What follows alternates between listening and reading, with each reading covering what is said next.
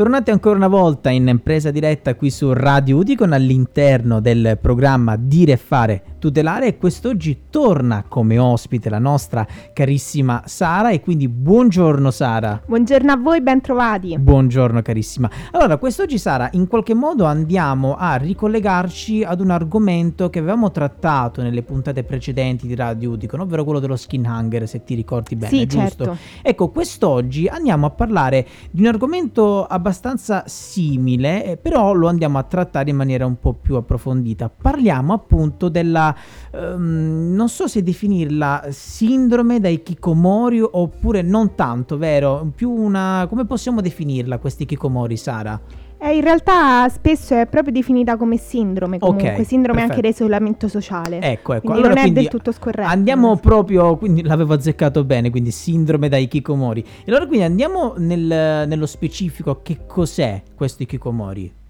Bene Kevin, allora iniziamo col dire che un, un ikikomori, letteralmente stare in, dip- in disparte o distaccarsi, sì, sì. è appunto un individuo che ha scelto per propria volontà di scappare fisicamente dalla vita sociale di, della propria persona, spesso appunto cercando dei livelli di isolamento e di confinamento. Ok. Tali scelte eh, molto spesso sono causate da fattori personali e sociali di varia natura, difatti tale fenomeno emerge e nasce in Giappone, dove vi è una grande pressione da parte della società, soprattutto verso i ragazzi, verso i più giovani, in riferimento all'autorealizzazione del successo personale. Ecco. Quindi l'individuo, diciamo, viene posto fin dall'adolescenza, dalla più tenera età, ad una forte pressione e rischia appunto di sfociare in situazioni come quella di cui parliamo quest'oggi. Ecco. Difatti il termine ikikomori si riferisce al fenomeno sociale in generale sia a coloro che appartengono a questo gruppo sociale. Certo, certo. Possiamo innanzitutto dire che oltre all'isolamento sociale gli hikikomori soffrono tipicamente di ulteriori sintomatologie come ad esempio la depressione e comportamenti ossessivo-compulsivi,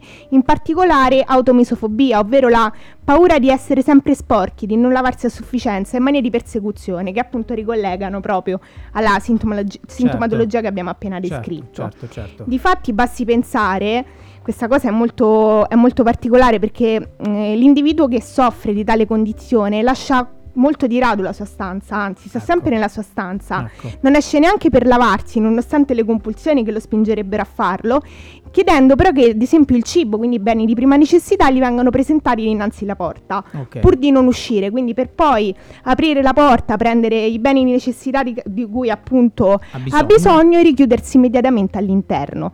Um, alcuni soggetti che sono appunto meno reclusi e meno soggetti all'agorafobia sono in grado di uscire almeno una volta al giorno dalla casa o dalla stanza per poi però farvi subito ritorno perché non si sentono proprio a loro agio all'esterno delle mura domestiche, delle mura domestiche, esatto. Quindi in un certo senso si creano una sorta di mini mondo all'interno della loro camera. Assolutamente sì. È un rifugio per loro. Un rifugio, sì, un rifugio, un posto in cui l'unico posto in cui si sentono comunque compresi e tutelati. Eh beh, caspita. Eh, senti, ma io ti volevo fare una domanda, in quanto comunque tu, abbiamo detto anche la scorsa puntata, tu sei laureata in psicologia alla triennale di psicologia, quindi sei una persona competente che mi può dare risposta a una persona ignorante, tra virgolette, che non è un'offesa. Ignorante significa che ignoro un argomento, mi sembra quasi Aldo, di Aldo Giovanni e Giacomo, vabbè, lasciamo stare.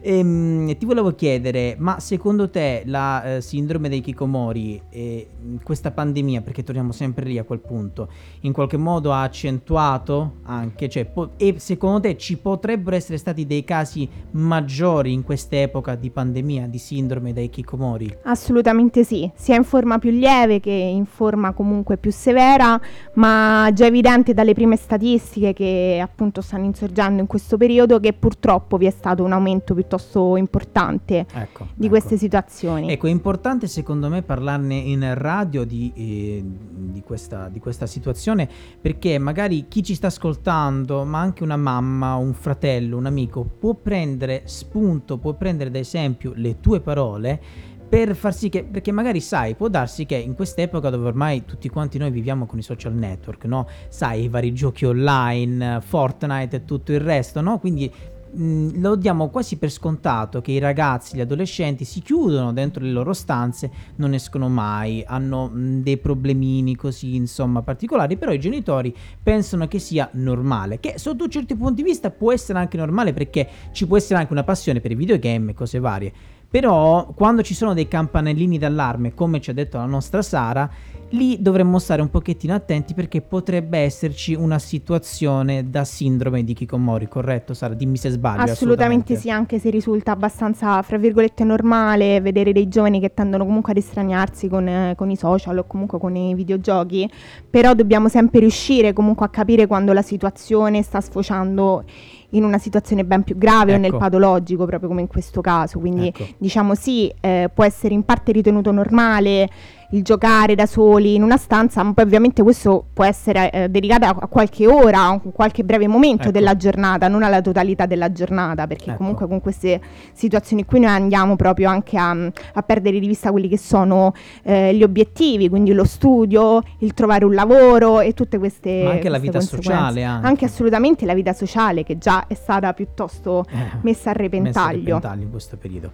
Sara, che dire, io ti ringrazio veramente, ti faccio i miei miei davvero complimenti perché sei una ragazza molto, molto brava, devo essere sincero, Grazie. nel senso riesce ad utilizzare delle parole molto semplici che riescono ad arrivare al punto della situazione, tante volte sei anche più brava di me praticamente, quindi ti, ti, ti, ti cedo molto volentieri anche il microfono, no però davvero a parte gli scherzi, grazie Sara per grazie portare te, le tue competenze in questo ambiente, soprattutto mh, in questa situazione che è una situazione molto particolare, soprattutto questa di pandemia. Grazie Sara. Grazie a voi, a presto. E noi quindi proseguiamo la nostra programmazione sempre solo qui su Radio Udicon.